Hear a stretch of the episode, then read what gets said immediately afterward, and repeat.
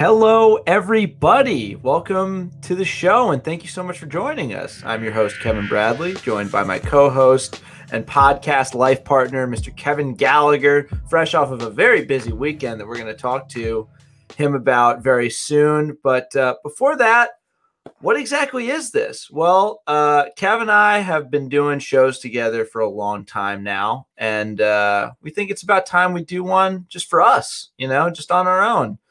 Uh, if you want to check any of the stuff we've done, we'll probably link to it uh, somewhere else. But this you're on the ground floor of something new here. So thank you very much for giving us your time. We appreciate it. You know, we're, and, we're sick of making everybody else money, man. We want to cash in on that that the, the, big bucks, which is the uh, jujitsu podcast circuit, right? Yeah, we we want a piece of the five dollars we've right, paid the, people the, lifetime. Right so first of all, let's just talk about uh, you about a little bit, Kevin. How are you doing? Man, I am doing well, man. I've been um, been busy, busy, man. You know, my gym has opened up. Uh, I've been crushing it at my gym. Um, you know, I don't like to get too cocky about things like that, but I have been doing well with my gym, so I cannot complain about that. Um, you know, I somehow or another found myself in a competition.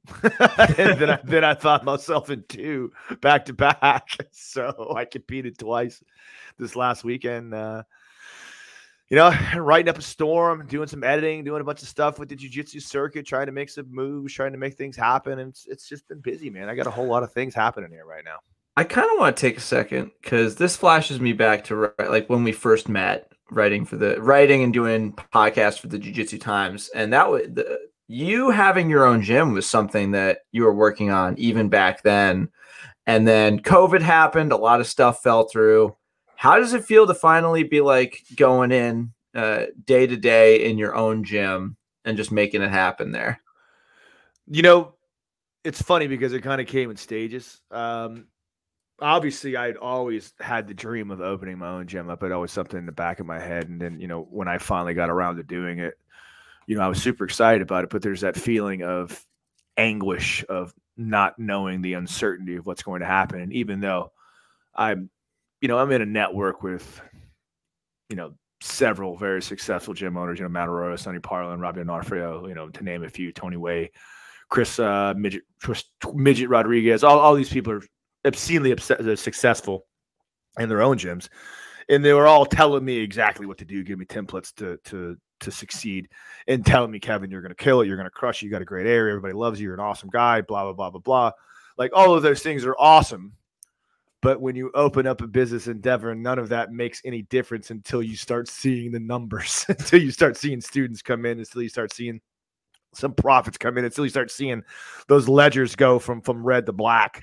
It's the most anxious waiting game until it it's not. Yeah, because everyone's like, just relax, you're gonna be fine, everything is good. It's like, well, I'm not fine. You're ne- you're never fine until it's right. It's still not right. You know, you still have to. I mean, I'm, I'm to the point now where I'm, you know, breaking even, maybe making a little bit off the top but it happened at a very accelerated pace and you know i can i can see the growth continuing to happen and i'm just super blessed to be opening a gym at a time when jiu-jitsu is such a, a big sport in the united states. It's really starting to take off and i'm capitalizing on that. So you, you would say like in terms of how you are as a business owner like the top button might be un, unbuttoned on the shirt. Like you're not going full cash no, but maybe you no, loosen no, the tie a little bit. bu- yeah you know you know, you you have to have uh you have to still run it like a business, and that's the hard part because that's difficult for me, man. Because like, dude, I fucking I love fucking jiu-jitsu. Like, I would do it for like I I I trade for like beads and corn and shit. you know what I mean? like I always make that joke when I when I close out my gym at the end of class when we have our little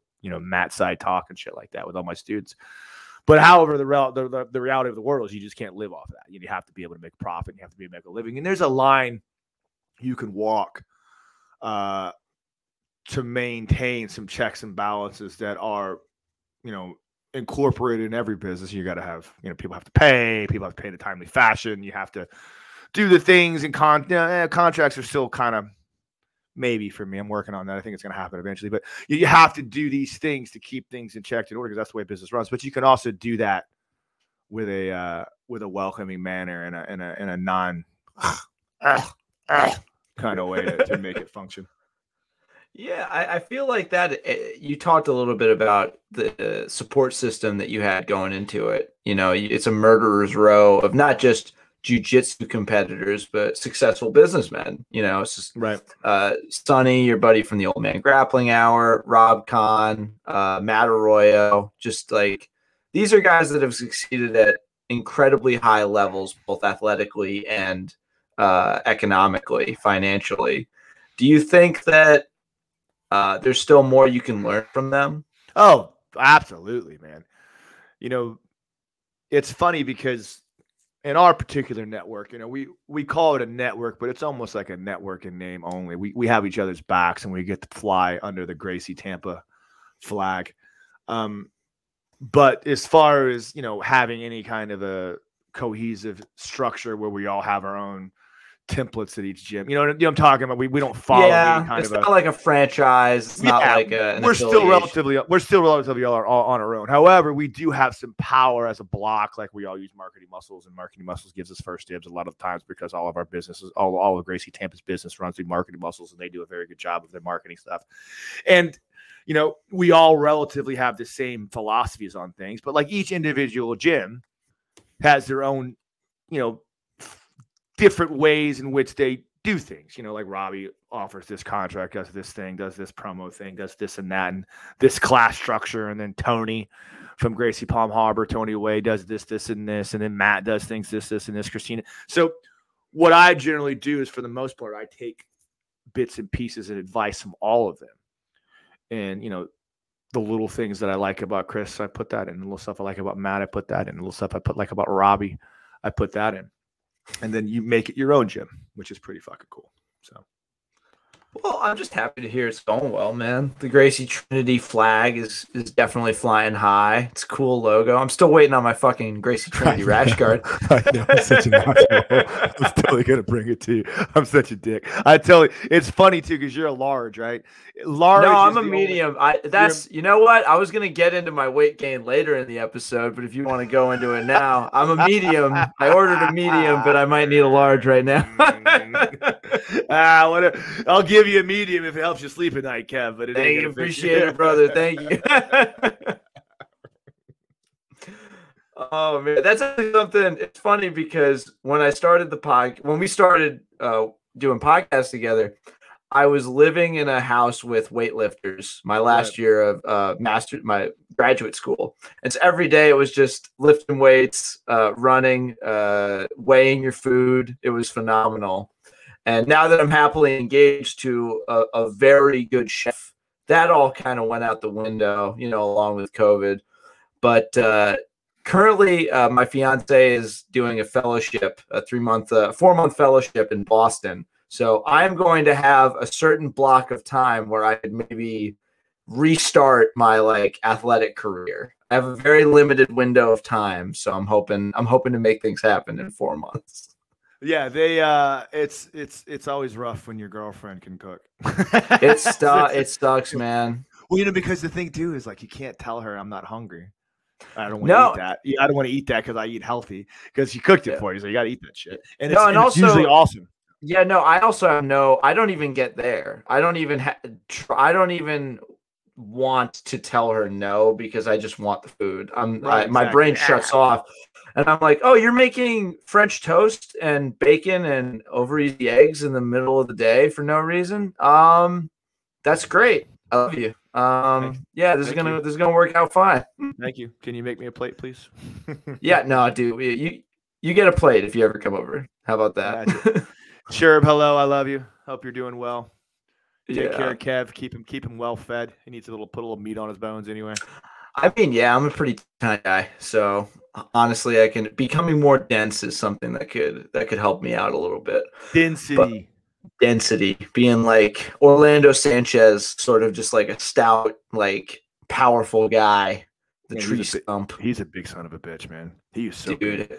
Have you ever rolled with him? No, I haven't, but I saw him. I met him face to face at the WNO in Austin about two months ago when I was Oh, yeah. with Aaron, and he is uh monster, just huge, just a just a ma- He's not super tall. I think I maybe have an inch or two on him, maybe an inch. I don't know. I think he's under. Yeah, he's a but I think very he's stout, small guy, but like But he there. is like a boulder. Stout is not the word for it. Just one of them people that when you touch, You're just like, holy shit! Like, what the fuck would I do with this guy? Like, I couldn't even like like jujitsu is supposed to be, you know, the what the, the great neutralizer. Side, but the, come on, Nah, what, what the uh-uh. fuck are you gonna do with that guy? What are you gonna do with Orlando Sanchez if he wants to kill you? Seriously. You know, there's, there's one matchup that might tell us uh, what happens, and that's Mikey Musumeci versus Orlando Sanchez. Uh, Mikey. Musumeci would Mikey, Mikey Musumeci would do that. Would have would take. You know what? I want to see that. I want to see that because that might be the greatest jujitsu match of all time. I think uh, I think that we should talk to some promoters and make that happen. I think we could be the that would be the next Craig Jones, uh, Gabby, uh, Gabby Garcia. People would forget about Craig Jones, Gabby Garcia if we get this on the books because that might not even happen. What's the latest on that, by the way? Because I know you know, I know you know more about this shit than I do. I just wait for you to tell me. Tell, so tell me what's what's the latest on that? the latest for that I checked was that it, it fell through because the streaming they were gonna put it on themselves. It was gonna be a part Right. of a promotion. Yeah, they were, he was then they do it at his gym or some shit like It was just going to be something that they did themselves, no worries, no big fanfare, just a recorded role, uh, like a, a competitive role. See who wins. But Right. they got so many eyeballs on the streaming service they were using that they decided, oh, we need to actually build an infrastructure because it'll crash if we go live. It's just going to shut down. Yeah, and then that- remember it. they did that where they were going to have the match, and everyone peeped in, and it turned out to be that amazing fucking interview. Like I remember watching the interview and being super pissed off because I was like, these fuckers, they got us. It's just gonna be a publicity thing. And for the first fucking three or four minutes, I was like, oh, this is so fucking lame. And then it started getting into it, and God bless Craig Jones because that was probably the most entertained I've been by a random fucking circumstance. I watched the whole goddamn thing and it was absolutely Oh, yeah? hilarious. It was I- funny, man. I I remember it being pretty engaging for what it was, and I they weren't lying. They weren't trying to sell us anything, you know. The they're just like building everything out, and I guess uh, after that, schedules kept getting like bungled up. You know, they they've been pretty mum on the subject. Like aside Right. from like make memes at each other, which is great, but I think everyone would love to see it. You know, I think it's the, the interest is definitely still there.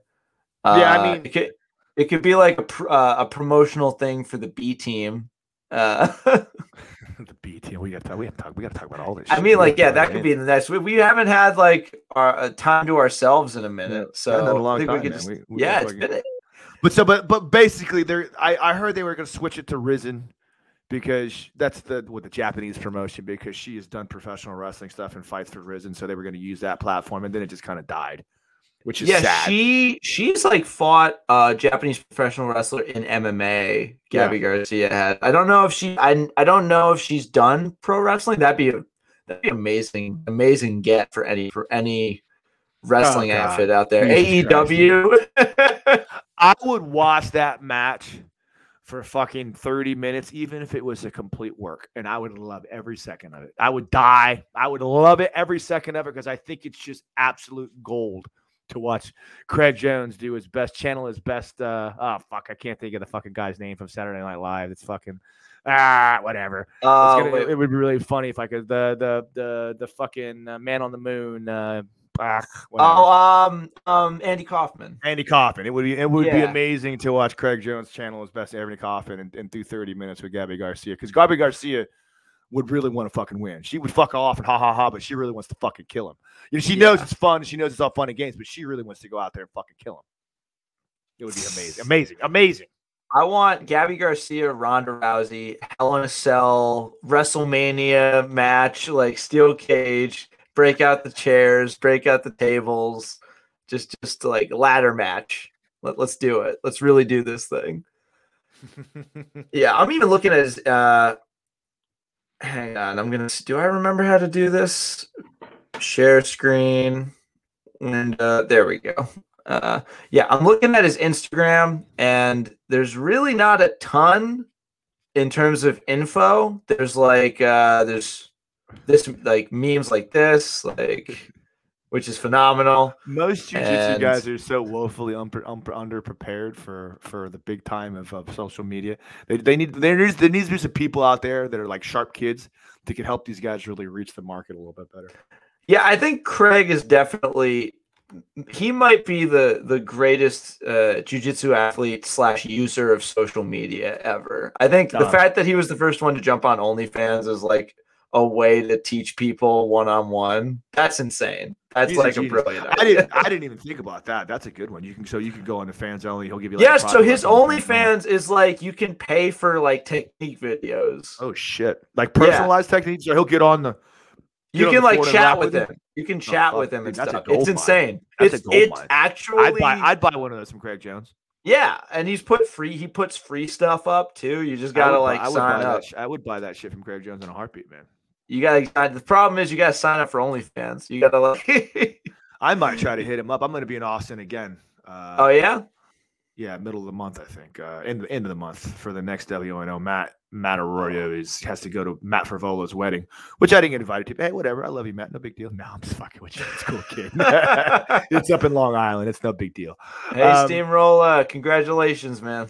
Yeah, and him and his, him and his future wife are awesome. So I'm probably I'm I am going to be in Austin to go um to go coach uh Aaron at the WNO, and I'm sure that um Craig Jones he's probably going to be on the card. He's on every fucking card.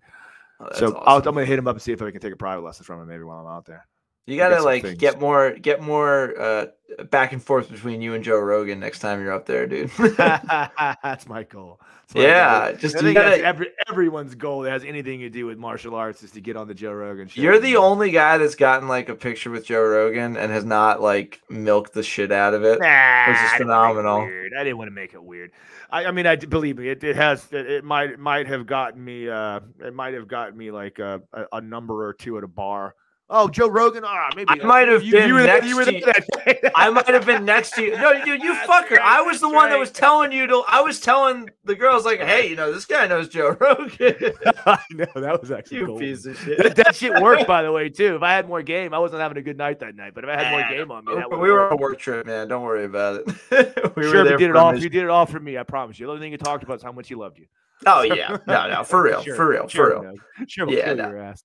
I- hey, look, I'm out of the game. I gotta- you- I am out of the game. I'm here just to help my homies out. You I'm, know, just- I'm actually waiting for her to like like like Spider Man. She's tingling in the other room. I'm just waiting for. She's gonna break my neck. up. She's gonna She's walk gonna break my neck, yeah. blade put it your throat right now. but that's um I, I think austin's a great place to talk we had no freaking uh agenda today we're just going over some news and i think Right, austin baby. is a big we got to talk about just the general area of austin because it's about to get a huge Insane. influx Insane. of jiu-jitsu uh Insane.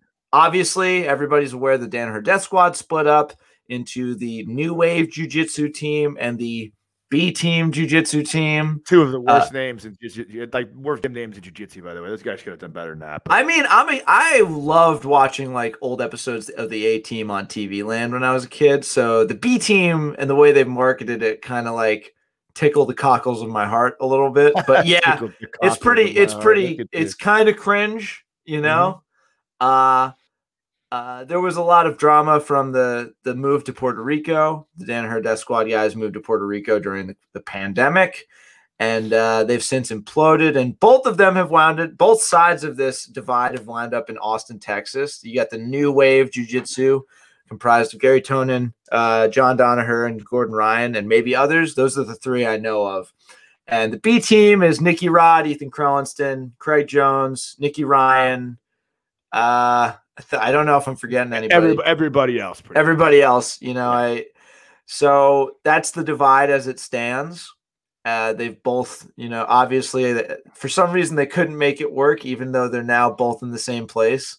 You have a theory about that, Oh, I got lots of theories. Yeah, I don't want to get. I don't want to get too involved in it because I know a few of the. I mean, obviously no one's going to listen to this fucking shit. But I don't want to talk too much shit about things I don't know. But it just seems that there's based upon um, based upon the data that we have compiled from random people. It just seems to me that there's something about you know conflicts of uh, power plays, maybe pl- conflicts of egos that might have caused some kind of a break in in in this issue or in this this team. You know, it's those things happen, I guess. You know, you've got a lot of guys on that team that all are capable of being stars of themselves. And it's hard for people that want to be stars to take a back seat to those that might have already established themselves a little bit more. And, you know, egos happen. People get upset. Shit comes down, and sometimes dream teams break apart. There's a reason why dream teams don't stay together because every one of them is capable of going out and and, and you know conquering their own divide in one way or another. You know, and it's kind of sad, but it happens. Here's the thing, though, that I, I feel like with dream team in a, in a sport like jujitsu and combat sports, I feel like dream teams don't really mean the same thing. Like on the on the 90s Bulls, every person on that squad contributed something to the overall team victory. But with something like the DDS, everyone's yeah. going at the end of the day, everyone's competing alone. They train together, they work together, right, and they help each other but they're looking for individual medals and, building their own brand. And that's, that's not even my yeah. word saying that. So we can speculate on that because yeah. other people like John Danaher of other, other people have used those exact words. So when you say things like members of the team were concerned about building their own brand and there was kind of like that's that's pretty that's totally reasonable. Totally reasonable to make that freaking assumption. You know? Yeah. So I, I, I know we can talk a little bit more about everything going on, but I want to ask you just because you're someone who's been a part of like big teams, uh, looking for MMA success, BJJ success. What goes into building a good gym team? Oh man, dude. So it's funny because I talk about this all the time. Um, you know, because I, I, I talk about it in my gym and some of the things that I want to do with my gym. Um, it's it's I think that geez, you know, you have to be driven. You know, you have to be driven to succeed. And I think in certain instances, you always have to find that one person that is the hey man, we're going to take this thing to the top. And everyone else, you can come with me or not. You can hitch your wagon to me, and my drive for success is going to bring us all along for the ride with you. But if you don't, you're going to get left behind. That's all there is to it. And I think that you know a lot of there's a lot of ways we could take that, but I think that you know for the most part, in my gym, uh, at least where I train at Gracie Tampa South, I think Matt Arroyo is that amazing person that is just so incredibly driven and so incredibly apt for success that he just drags everybody else with him. You know, and he brings everyone along for the ride. And if you can come, you can come. If not, I ain't got time for you. But like if you're on, you're on. He's gonna he he is so driven and so amazingly freaking geared for success. Then you roll right with it. But there's so many different components, man. You know, you got yeah. comes right from Rob Kahn, jiu-jitsu directly from the source. I mean, Rob trained with fucking Helio Gracie. You know what I mean? No, no, Rob Rob Kahn has been on the mat with Helio Gracie. There's not a whole lot of people in the world that could say that. You know, he got his black belt from Royce Gracie. You know what I mean? There's not a, there's not a whole lot of people that can say that either. So you know, when you talk about the quality of jiu-jitsu, and then you talk about people, you know, Robbie North is another one. I always I know I always forget to say his name, but Robbie's, you know, he doesn't compete as much anymore. He's more of a businessman now, but you know, successful, driven competitor.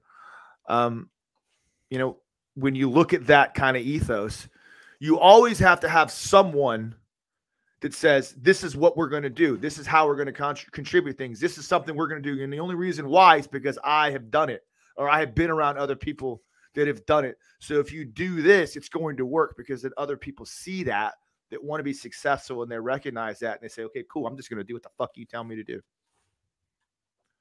That's just my opinion on it. And maybe maybe that didn't answer your question, but there's a million different ways that I could take that. The things that makes I mean, fucking location is another. Yeah, no, no. But I'm just saying, like every for a lot of people, just looking at the surface level, you you look at uh, who's making waves, who's being talked about, the DDS those are the that must be the best team, the best squad. But then you got like guys like Drysdale that get shouted down for saying accurately that like in terms of just numbers, Atos wins more. That's just, you know, more of their people win more across the board for now. That's just like they have the better track record right now.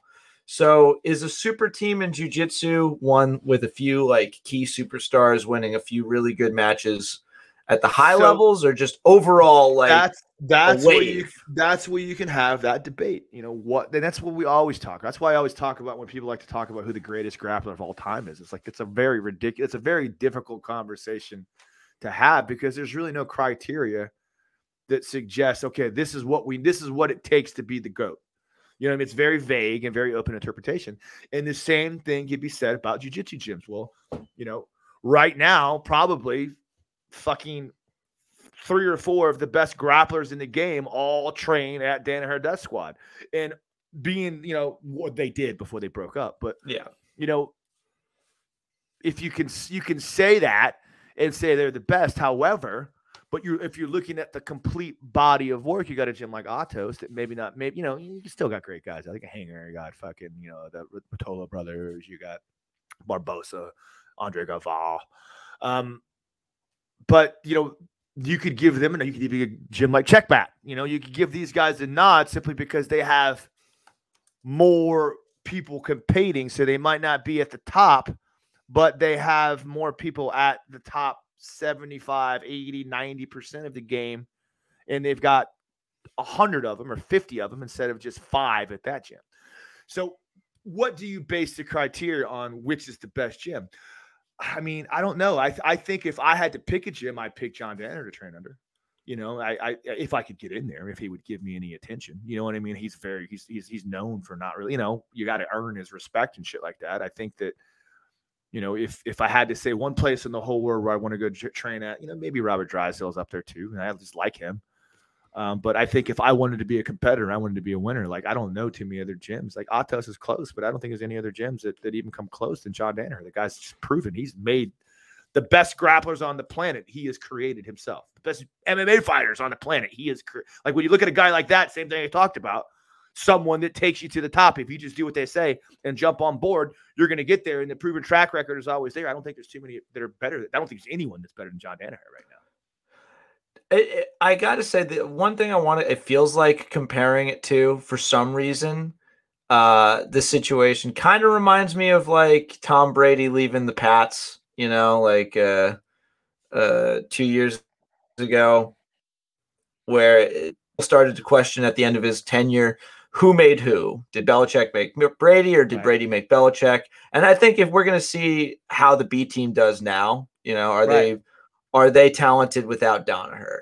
You know, yeah. it's obviously apples and oranges in a lot of ways, but I think that's a question that people are going to start asking. Well, you know, too, too, you can also start to say this is that you know, I mean, obviously, who knows if Gordon Ryan's going to compete again or Gary or all those guys. He's I, he's actually given updates and he says his stomach ulcers. Yeah, I saw that. Better. I saw that. Yeah, but he's been saying that this Gordon.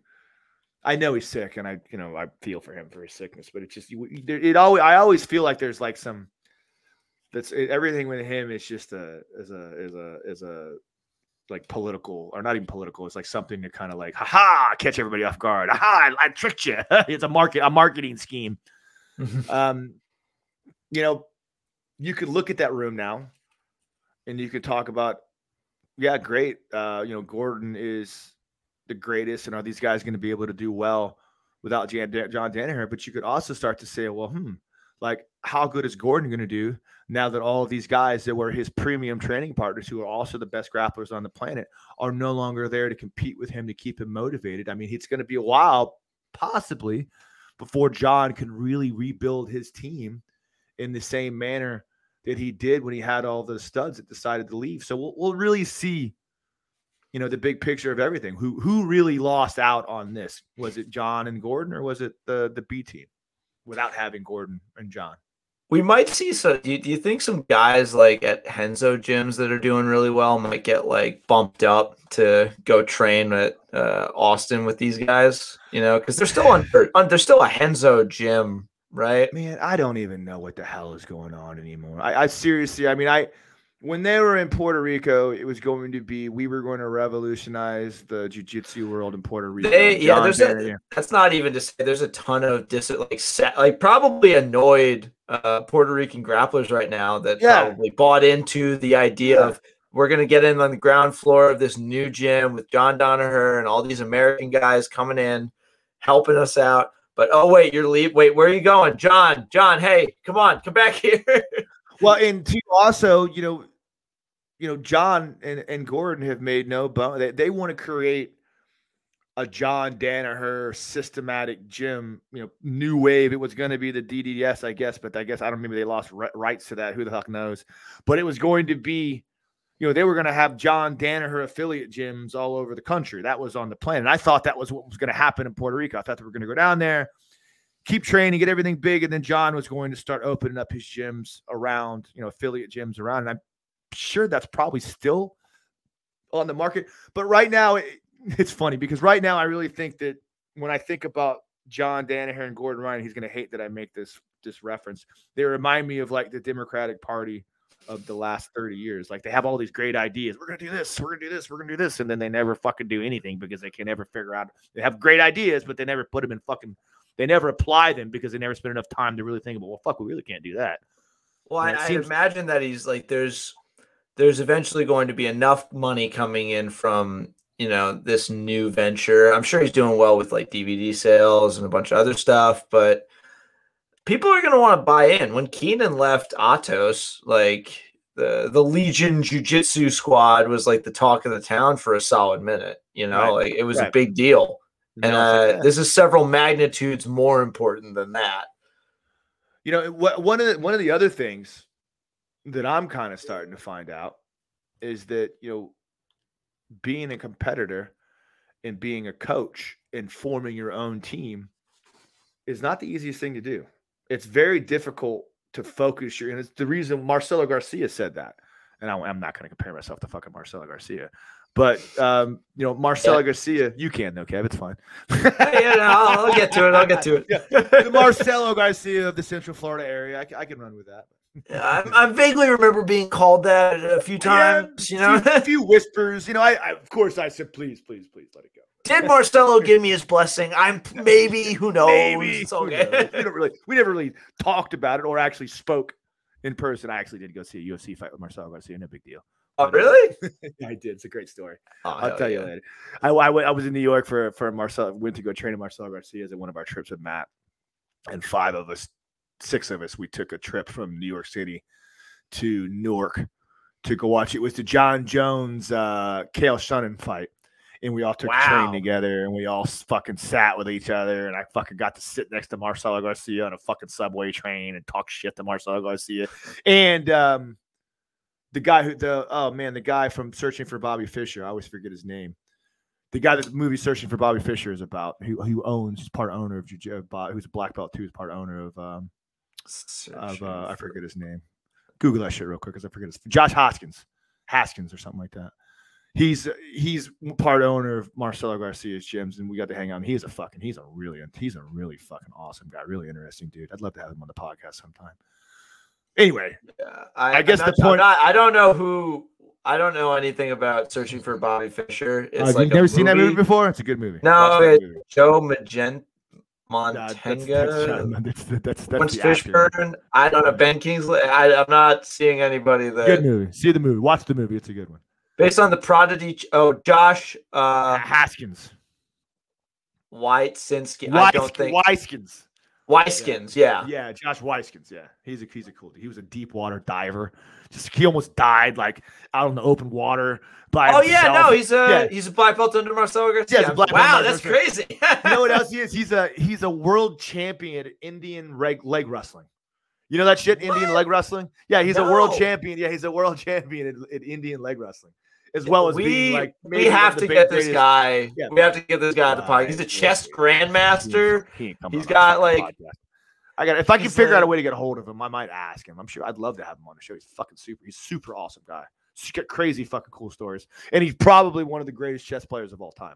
I mean, yeah, dude, it's uh, he's the co-founder of the Marcelo Garcia Academy.com. Yeah, just. Holy crap, this is awesome. And he's uh yeah, I love it. The person who you know the person who wrote this uh this Wikipedia article is like in the know because they refer to Marcelo Garcia as Brazilian Jiu-Jitsu phenomenon. Ah. Marcelo Garcia, not, not, even like, not even like uh, Jiu-Jitsu We got like world champ, a phenomenon. Like the, yeah, like, phenomenon. Okay, this guy's a purple belt. Hell yeah. um, What's up? so the point, the point I was trying to make about Marcelo Garcia is he famously said he retired from competing so he could focus on coaching his his students into competing. And i'm and i'm starting to realize that that's something that's a real thing. Like it's tough to live on both sides of that aisle. Like it's just hard. You have to to focus on making your students better while you're making yourself better. There's a certain selfish atmosphere that, there's certain selfish aspect that comes into that that makes it difficult to to really live that that double life And I guess that you know we'll, we'll see if Gordon and those guys can figure that out while they're trying to start their own gym complexes up. I'm sure Gordon will. He's a fucking superstar, but you get the idea. Yeah, and I I don't know how much of this is marketing or not, but I think both of them ending up, both sides ending up in Austin is really telling because Austin's becoming an absolute destination location for jujitsu, uh, thanks in no small part to the efforts of Flow Grappling, uh, hosting the Who's Number One event, one of the biggest tournaments in jujitsu. You know, relatively new. It's it's it's become like an absolute must-watch event for a lot of people and a must-compete event for a lot of people looking to cut their teeth and and make waves. What what do you think about all this? Like this this changing changing of the guard. Well, I mean, I think they should they should both thank whoever whatever Chinese scientist in Wuhan created the COVID virus because uh, Jesus Christ, those views do not necessarily represent the show, the the, the views of the uh, yeah the this uh, after this as of yet unnamed podcast. right. Um, because I mean, the main reason why everything is migrated to Texas is because you just can't do this shit in New York. You couldn't do it in New York or California for so long that you know they had to move somewhere else. You know, Joe Rogan moved to Cal, moved to, to Austin because he got sick of dealing with the bullshit.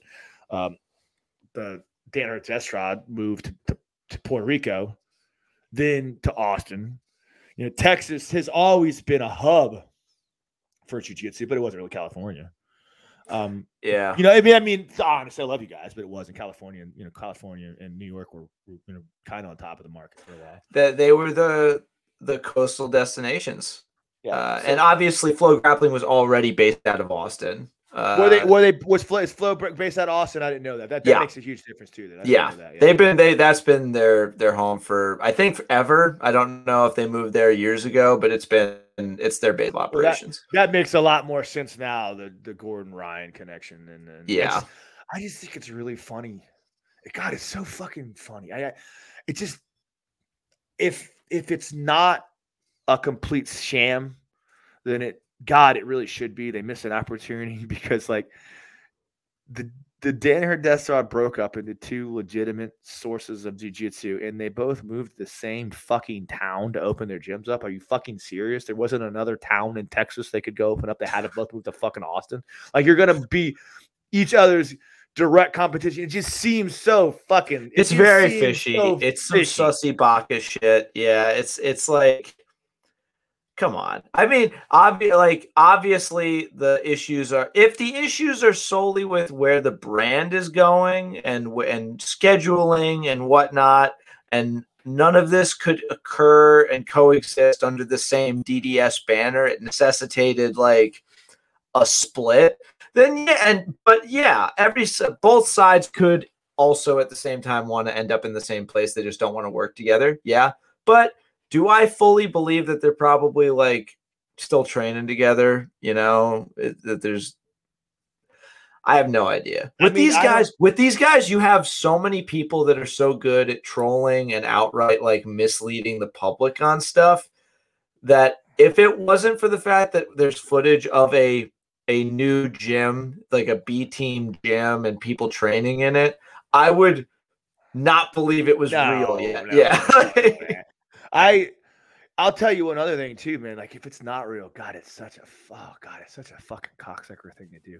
Could you? I mean, I guess Keenan did it too. I don't know, man. Could you imagine literally training with someone for most of your jiu-jitsu career and then like having a breakup and kind of pretending like you're on amiable terms and then opening up right down the fucking street? Like Jesus, you're you are literally direct competition with one another. Well, did I mean, Gordon open a gym? Did Gordon open the gym up yet? Did they? they I have no idea. I haven't really checked, but it does remind me about the what the Miyaos did to uh, Murilo Santana at Unity. Did they, did they, open their own gym up too in New York? Yeah. Well, I I don't know what the status is. I'm not a really good journalist, but I know that they had they had reached out to Mars. They had reached out to Murilo saying they wanted to open up their own gym. That it was time. And he's like, okay. That's fine. Okay. Yeah. Mr. Santana, please don't. Please don't oh, fuck us up, please. Okay, how you doing? the most, the most you, you the most recognizable voice in God. I don't think if, if, if any sport imaginable, you know when Murilo Murilo Santana or what is it, Santana? for? Murilo Santana, yeah. Yeah, when he's when he's talking, it's, it's yeah, no, it's it's intense. I've I've only heard recordings, and uh, a friend of mine does an incredibly accurate Murilo Santana. It's funny too because the voice doesn't. We'll get back to Put the Miyaos. I apologize, but Yeah, the voice yeah. doesn't really fit his personality because his personality is really laid back and cool, and you think it would be because that voice was so like booming and menacing. But he's really when he's saying those menacing things, he's usually like saying, "Oh, hey, buddy, you're the best. I like you so much. You're super cool." You know, it's just the way it's just the way it comes out. It doesn't sound that. Yeah, so they had established that they were going to be leaving and doing their own gym. And then Murilo found out that they'd be opening up their gym like a very short distance from Unity, uh, if I remember correctly. And then there was an actual he he went to them at the gym or uh, during practice, like at Unity, after he'd found out and asked them like what happened, like why are they opening so up up so close? And whichever one he talked to responded, I don't have to explain anything to you. Ooh. And that led to a physical fight. Oh, I them. mean, why the fuck wouldn't it? I just, man, I, I, I just tell you, I don't, I don't know, like, god damn, like, that's you rough. up- you can't open up down the street, homie. That's Like, you- you yeah. I You were mean, taking what money the out of fuck? First of all, it's dumb on your side because you're opening up against someone that already has an. I know you're a big name, but you're opening up. the against Miyaos are also insane. a big name. Yeah, but the, yeah, but Murilo Santana is also Unity he Jiu-Jitsu is Yeah. is too well known. I feel Yeah, like. bro, you're nuts. Go up and up, go up and up in the Bronx, homie. You don't open up right down the street. Could you New York imagine City City. if Dillon Danis tried to open up a gym right next to Marcelo's? Like the the, the idea of that, it's kind of it's not the same, but the idea of that is absolutely ridiculous. I, it's it sucks too because jujitsu was starting to become so big that everyone with a black belt now wants to open their gym up. Maybe not even them, not even waiting to a black belt, and and it's cool, I guess, but like it's not really too cool because like you're fucking over on every other other, other people in the same area, like Matt Arroyo. Like he's famously very very hard on people that do that. You know, we have a rule you have to have maintained a 20 mile radius from every other gym. You know, it's that's a flexible rule. You have to be able to talk about it, but like, you know, if you do that and you don't check it with the fucking with the powers that be, like you are done, blacklisted, goodbye. Don't talk to us no more and get out of our fucking face. And the problem is, is because lots of people that are building up gyms and getting to a point where they realize, okay, cool, they're getting they're building up their jiu-jitsu game and getting to a point where they feel like I can open a gym or like, well, that's my right to open a gym up. I'm gonna open up wherever I want. It's like, bro, like, no, you can't, dude, because I'm your brother. Like Matt's your brother, and we all know the same jujitsu. We are competing with one another now, and that is not cool.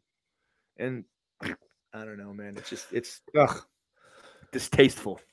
I think that that's that's interesting because there's a lot of like strict standards for who gets to compete where, what each belt means, what do you need to do to get like get a black belt, get a brown belt, you know, what's expected of you. Those are pretty solid lines in a gym setting. Like everyone has their own parameters, but with something like opening up a school, like you had guys in the early days that were like having blue belts and they were getting sent places to go teach classes. Like Rob Kahn famously, like he started teaching as a blue belt.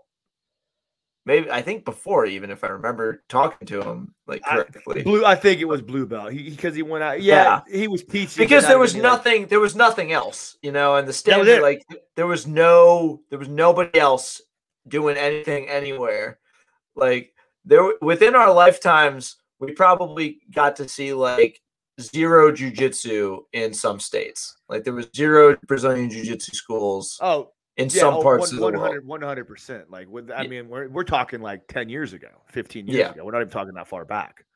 yeah Twenty years Like- ago, for sure.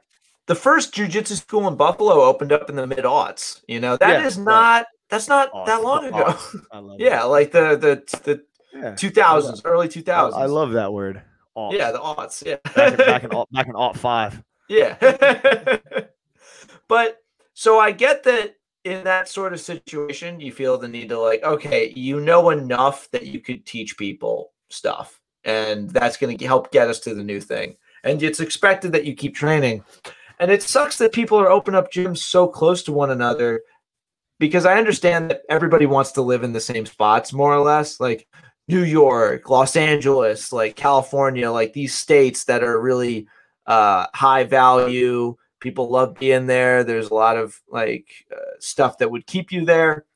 I've been in upstate New York where there's no like no gyms for like town after town after town.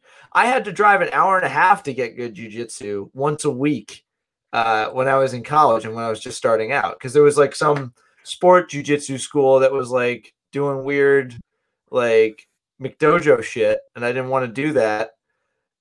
I had to drive to Buffalo to get jujitsu, and that's a rough drive. You know, there's so many, there's so many areas in need of jujitsu that are not getting it. So the fact that people are arguing over opening up right next to each other when you know well, they could just open up, yeah. Kev, that's what it is. People just don't want to move. That and that's like, fair. I totally get that. But that's but that's if you don't want to move and you don't want to be cool and take away from your partner's fucking gym, then just you can't open a fucking gym. That's all there is to it. You have two options. You could be cool and give yourself a buffer so you're not taking away money from your fucking friend and your brother or the guy who taught you everything you fucking know, you fucking ridiculous prick. You know what I mean? Or you can fucking move. I had to move. My gym is my I grew up in Tampa my entire life. My entire life. There's nothing I wanted more than to open my jiu-jitsu gym right here where everyone knows me. All everyone knows me in Tampa. Everyone. I couldn't do it because it wasn't cool. It's not right. So I had to move half an hour away. So I miss out on all of that. But I did it because it's my dream and I want to open the gym. And, and there are places the out line? there, just like you said, there are places out there that need jujitsu gyms. They might not be Tampa, they might not be San Diego, they might not be New York City or, or Austin, Texas, and or Los Angeles. Fair, yeah.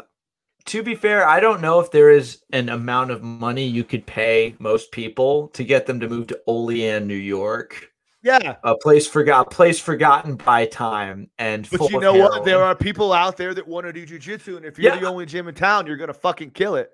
But you know, whatever. I'm just I've I've fantasized about that just because I'm thinking like this McDojo school is able to like rack up the dough just because they are literally the only game. No, com- no competition. The only game. There's nothing. There is no right. competition. And I'm just thinking if any br- like name brand like a Henzo or an Atos affiliate or t- a Tenth Planet opened up in this area, they would very quickly clean up. They could do like dojo storms, just fucking like old school shit. like like actually show that these people don't know what they're talking about and that you should come learn at this other place where we won't like lecture you about weird shit half the time you know you know man like it's these guys they just everyone no one wants to no one wants to give and do the right thing everyone wants to have the pie in the sky, but you dude, you can still have the pie in the sky. Unfortunately, you waited too long now. You can't be in New York City. You can't be in prime time, you know, prime prime town USA. You might you got to go out in the sticks. But you can make it happen if you really want to. And you can and make think, a living off of doing what you love. It's better than having a fucking job, kids. Trust me. I think that that's a, another reason that the the DDS move out of Puerto Rico bumps me out so much. Like that was them literally doing that. That's exactly like they, exactly. They right. literally were, were like, "There's this, there, there's a potential here for an influx of really solid jujitsu. We're going to go to this area where there's not a lot of jujitsu, uh, or maybe there was, but not at our level. Like we're going to bring an entirely new level of jujitsu to this area and make some homegrown talent." And then they just bounced like within a year.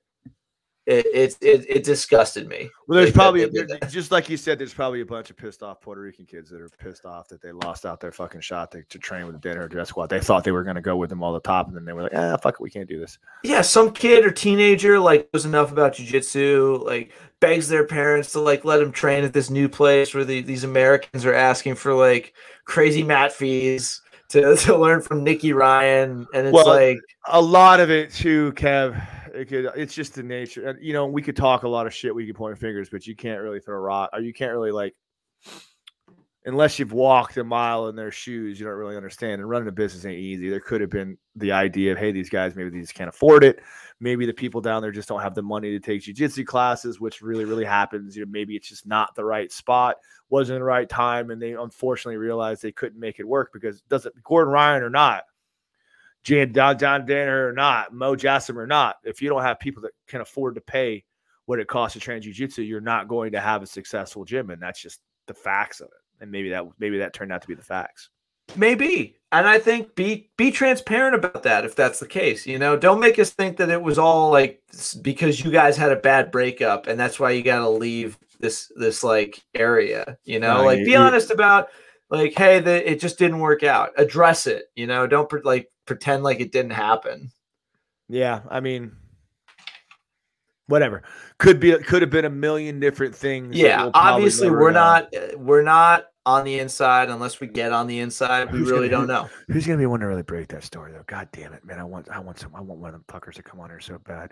You know I, what? I, am gonna work on it. I, gonna... dude, I, I hit Nick I hit Nicky Rod up. No reply. He don't call me back no more. He's too big. He's big time now. I love him. He's so if we saw each other out, I would love him. But he he's just a kid. He ain't got time to talk text people back. He, I ruined it because the last time I we talked, I, I made him feel bad about not knowing who Bruce Springsteen was. I think Craig Jones. Oh, God, that's right. He didn't know who Bruce Springsteen was. I think good. Craig Jones might be our end. I think we could. God, God damn it! I would fucking. God, I'd love to get one of those fuckers on here just to spill the beans and the whole thing, and he'd love to do it too. Maybe they signed. Just go on some no name podcast, yeah. and that's how it, that's how maybe, everyone finds out what happened. maybe, maybe, Mo maybe Mo Jassim made all sign like what is it NDOs NDA NDA non-disclosure yeah. agreement. Yeah, that shit NDA. What Kev said. I mean, uh, listen. I think the story's going to come out. I think there's every opportunity that we could be the ones to do it, but we're running on time, and I do want to cover one last thing. Right. we obviously we're not going to go into like a lot of current events. This is just you and me, baby. Right. Okay, so I got. We just wrapped up the Olympics. First Olympics we've had since the the pandemic of the 2020 season. Uh, pushed everything back. It was a lot of like hoopla, a lot of crazy stuff happened. And as does as happens every year, every year the Olympics is uh is taking place people in the grappling community are wondering is jiu-jitsu ever going to become an olympic sport? Should it ever become an olympic sport? And i want to i want to get your two cents on the topic because i think we can cover some ground that has yet to be covered. Oh, man. So there's a couple problems with jiu-jitsu as an olympic sport and it's just uh, you know, they've been trying to have this discussion for a long time. They've been trying super hard to get it together, to get together enough hoopla to make an Olympic sport. I think they got close a couple times. I think that we are encroaching upon a space where jujitsu has become popular enough to garner the support internationally of an Olympic sport uh, like judo or any other. I mean, I mean, there are some fucking Olympic sports. I don't even like. It's it's weird. First of all, and even more than that, I talked to to Gable, Dan Gable, about this, and I think we talked a little bit about with Rhadi Ferguson one time. We asked him the same question. Rhadi Ferguson, Olympic uh, judo, aloof judokan, personal friend of the show. ADCC um, vet, cool guy. ADCC vet, right? Cool guy. But there's a there's a there's weird old school you know, blue blood, the, you know, uh, you know, aristocracy, aristocratic, aristatic, uh, aristocracy, aristocratic, uh, aristocratic. Damn it, aristocratic politics involved with getting something onto the IOC because obviously you know the international what is the IOC is not a the international Olympic yeah it's not it's a private it's a very private fraternal organization that's you know there's there's board members and people that have been on for fucking you know probably hundred years since the since the Olympics began, over hundred years since the Olympics began.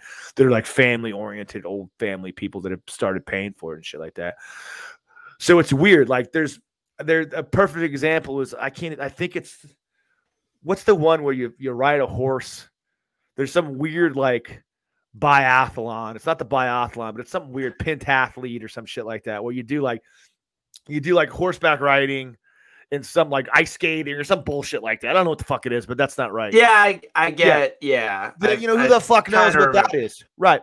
But they actually were going to consider bumping wrestling instead of that sport simply because like some fucking old prince or some old fucking aristocrat his grandfather invented the sport and he wanted to make sure that it stayed on the olympics and he's like standing firm on keeping that sport in the olympics and there's you know there has to be there has to be tons of other sports that are in it simply because they've been in forever it's grandfather then you're not getting rid of the fucking the duck walk or whatever bullshit sport that they come power up with walk. yeah, power walking. There's 50 swimming sports. You know, there can't be that much back backing in that sport or you know fanfare in that sport to really make it worthwhile. So that's part of the problem. Politics. Yeah, I think the other part of the problem is, is goddamn, dude. Like, you know, there's there's a couple. I'll get to the, the last one first. Um, I think that I think that you know they haven't really done a very good job of establishing a coherent rule system that could be. I mean, jiu-jitsu is fractured into a million different places. It kind of used to be the IBJJF. Now you've got submission only jiu-jitsu, jiu-jitsu tournaments. You've got this rule format, that rules format, no gi, gi. Like what what format makes the Olympics is another thing. And I think that the Olympic committee people are kind of like when they see shit like that, they see it fractured in other places. Like, well, you guys don't even know what jiu-jitsu is yet. How the hell are we going to put it in the Olympics? I think that's part of the problem. They won't even recognize it as a legitimate sport because they won't even get past that point. Because, like, look, you guys can't even figure out what the fuck your own problems are. How the fuck we're we going to put you in the Olympics? We don't have time for this shit. Move on. Um, and I think, like, finally, and I hate to say this, I really, really, really hate to say this, and it makes me sad to say this. Like jujitsu competition is fucking boring as hell to watch sometimes. God damn it. It's like watching fucking paint dry. And I am a black belt that's competed more than most people that, you know, most people that will ever do jujitsu. I've competed more than them. And I watch it and I still get bored to fucking tears watching it. Like they would have to figure out a way to make a rules format that still holds true, that could be kind of universal to what the true elements of jiu-jitsu is and still make it exciting. It's the reason why they took out a lot of double leg takedowns and a lot of the groundwork in judo was because guess what? Throws are exciting. People like to see people get thrown over their head and their feet go up in the air. And like jiu-jitsu or judo people like the other shit, but you're not marketing to judo people. You're marketing to assholes at home that want to watch the Olympics to get behind their home team that don't give a shit about some dude that pulls guard and tries to work his fucking omoplata for fucking eight minutes and then gets one guard pass caught on and loses. You know what I mean? No one, no one gives a shit to watch that. It's boring as fucking hell. Okay. Now, I agree with a lot of those, specifically the rule set uh, concerns, just because I do think that something like that would need to be codified. There's a lot of really great um, groundwork for an Olympic committee to, uh, you know, expand upon. I think the Olympic committee put together a team of refs, black belts, you know, people in the community that are on the up and up. They could knock this out. They they could figure out something. They, or they could literally just pick one of the many rule sets available and just say, "All right, we're Yeah, just going to go with this one." The only thing I'll say, I don't mean to interrupt you because I know you got a few things to talk about. Who Yeah. the fuck's gonna be? We can't even, dude. We can't even decide amongst ourselves like, like fucking belt promotions. You know, we can't even, we can't, we don't even have enough wherewithal within ourselves to decide which event we like the most. Who the fuck is gonna be on that committee to come up with? We hate each other. Jiu-jitsu is fucking. We're always at each other's throat. We always have been. That's true, but I think my ultimate point is that I don't get. I'll close it at the end, but I think ultimately it doesn't really matter because it would just be good for jujitsu. Like, uh, pick one. At this point, I don't. Yeah, and but I- honestly, jujitsu. we might be getting there, Kev. Yeah, and jujitsu doesn't need to be like crazy, like ch- changed in, in a crazy way to be exciting. Just because fucking who watches marathon running? Yeah, It's people running for four hours. Yeah. Two guys sitting in closed guard is more exciting than that. Yeah, know? but Like, there's, there's still, plenty there's of still a little bit of drama when you fucking have the last fucking lap and some dude's trying to pull it out. I guess you could do the same thing with jujitsu, but I don't know. Yeah, and I think that I- I, I just think that in terms of the investment, like a, a five minute match, as opposed to watching like a four hour marathon, like like continuously being cut back to in between events, I think that jujitsu has a solid claim to being exciting enough uh, for the Olympics because there are other Olympic events that are just have, have boring matches. There are boring Olympic matches, you know, in Yeah. wrestling.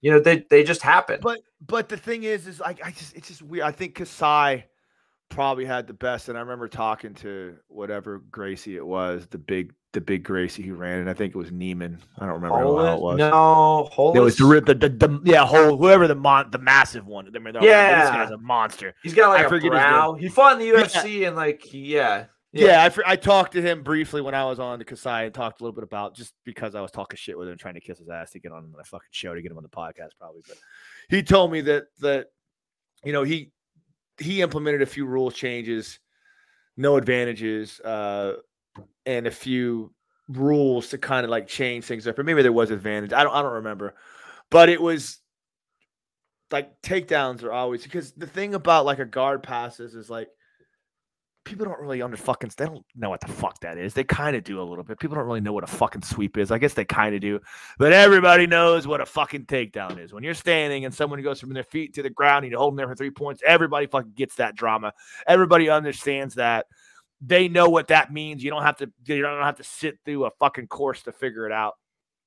I Yeah. get your point, but I- Still a lot this has to happen. year, this this past Olympics, we had some a sport, uh, an Olympic karateka get disqualified for knocking out his opponent with a head kick. So yeah, you know, I really don't, I don't know what we're doing here with regards to. Wow, Jesus, Kev, that's a fucking big word. That's what they're called, right? Like the. is that what you the- is that what you call a taekwondo practitioner? I have no, I have no idea. Karate, Kara- karate. No, I mean karate, like sport, like Olympic karate. Guy. So that's karateka. I'm gonna, I'm gonna for karate, yeah.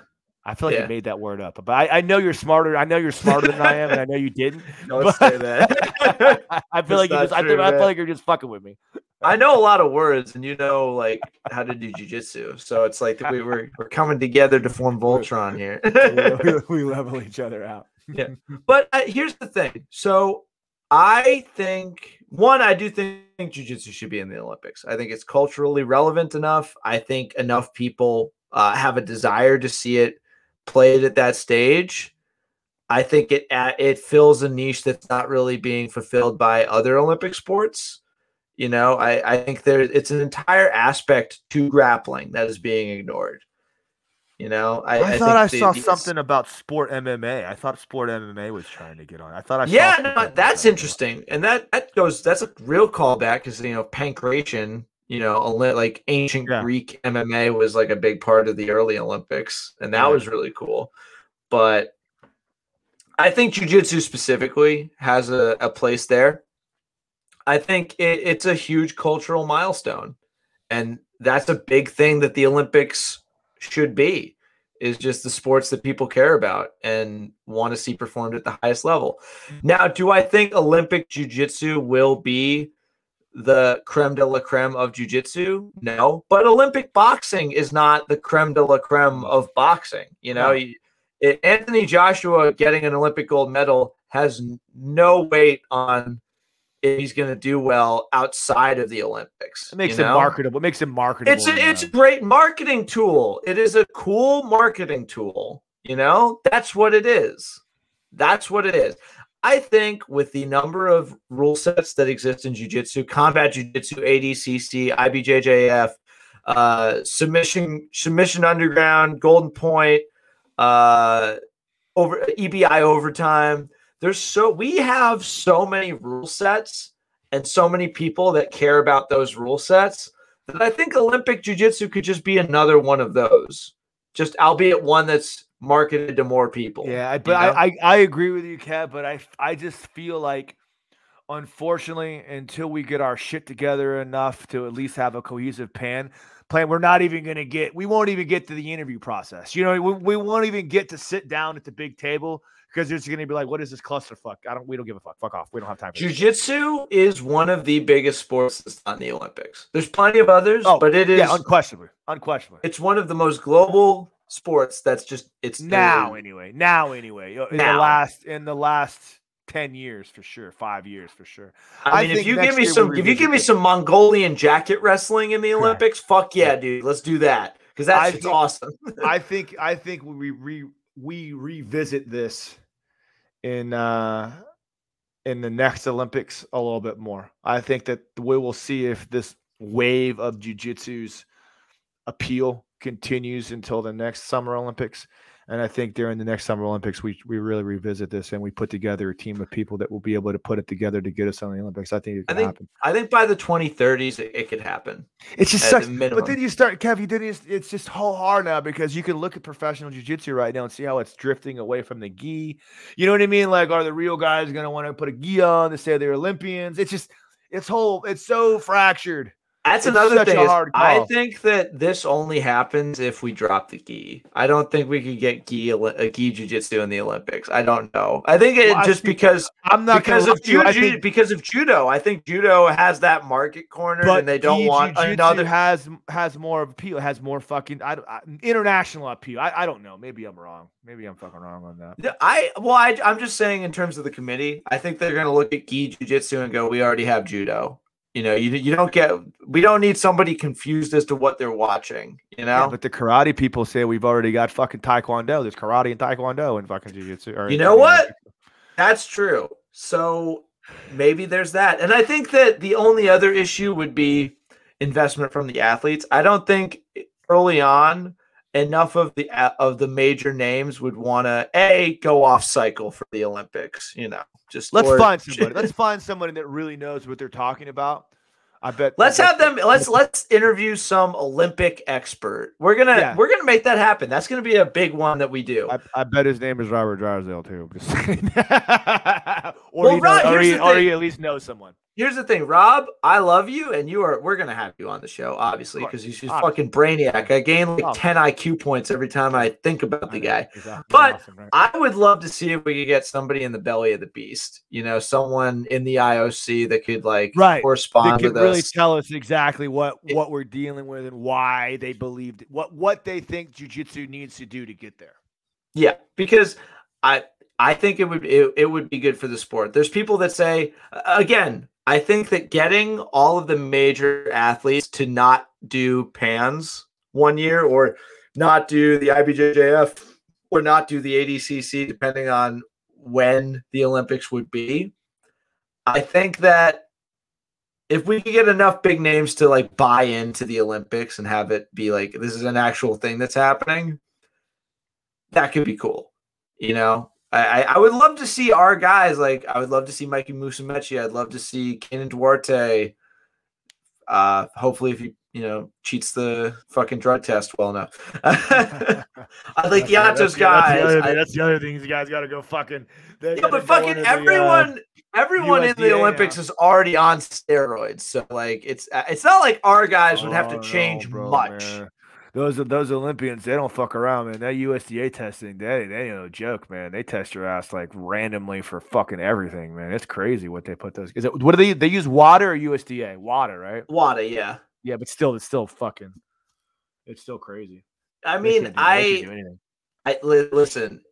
So we got to go to the. We actually got to go to the like the C team of jujitsu. Who? Hey, who's our best guy that's clean? He's our best guy that's clean. All right, that's a tough. That's a tough one. I'm gonna have a very tough one. call with Jake Watson. Hey Jake. Hey Jake Watson. Are you? uh, Listen, just between you and me, are you doing drugs Just right now? fucking tell me, dude. Because we can get you. You could be our guy. No, no, no, for real. You could be our guy. Yeah. I don't care. I just want to know the truth. By the way, go uh, Cornelius. He's go check out uh, Kevin Gallagher's appearance on the Open Guard Cast, his most recent Oh, yeah. uh, podcast. That was a pretty good one. Danny those guys- O'Donnell. And- guys are cool. Yeah. yeah, they're really cool. Those It's uh, cool.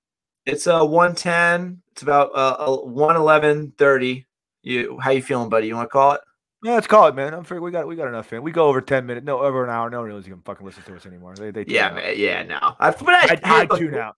With this with the top with something like the Olympics, I feel like enough people are always interested in what the what the talking heads have to say about it, just because it is kind of ridiculous that the sport has grown to the level it has, and it hasn't been included. You know, No, yeah, I breakdancing's about to be in. Breakdance Yeah, isn't. Breakdance is going to be in next year, I think. what kind of what rule what rule set does break breakdancing have? We're gonna have Boogie it, on. We're gonna have Boogie on to to tell us like We're gonna have Boogie on to tell us what exactly is going on with breakdancing. Please, you know, Boogie's probably gonna be on that team. Boogie and Fuck yeah! If he gets an Olympic medal in breakdancing before jiu-jitsu, that's fucked. All right. Um, just you know, before we cut, we're gonna you're gonna do your thing. You know, we we me and Kev have been doing this for a long time. We love all you guys. If you're listening to this, and there's I know whether we we always like to talk shit about this and we laugh while my mom's watching, but I know we do have some people out there that love and appreciate what we do, and we just want to let you guys know that we love and appreciate you. And uh we're committed to start cranking these things out again. We got some big things coming up. Lots of developments have happened in Kevin and Kevin's lives. Uh, some big things are coming in the future. So keep an eye on it. If you love jujitsu half as much as me and Kevin do, you're going to appreciate the things we've got cooking for you. So keep Some keep your eye out, guys. Some empire building stuff behind the Ah. scenes from the two of us. Yeah, no, No, no we, doubt. we, we have aspirations. No, for real. And I think we've got we- we've been really blessed thanks to, you know, the people out there watching us, the, the crusty group that's held on through all the transitions and whatnot.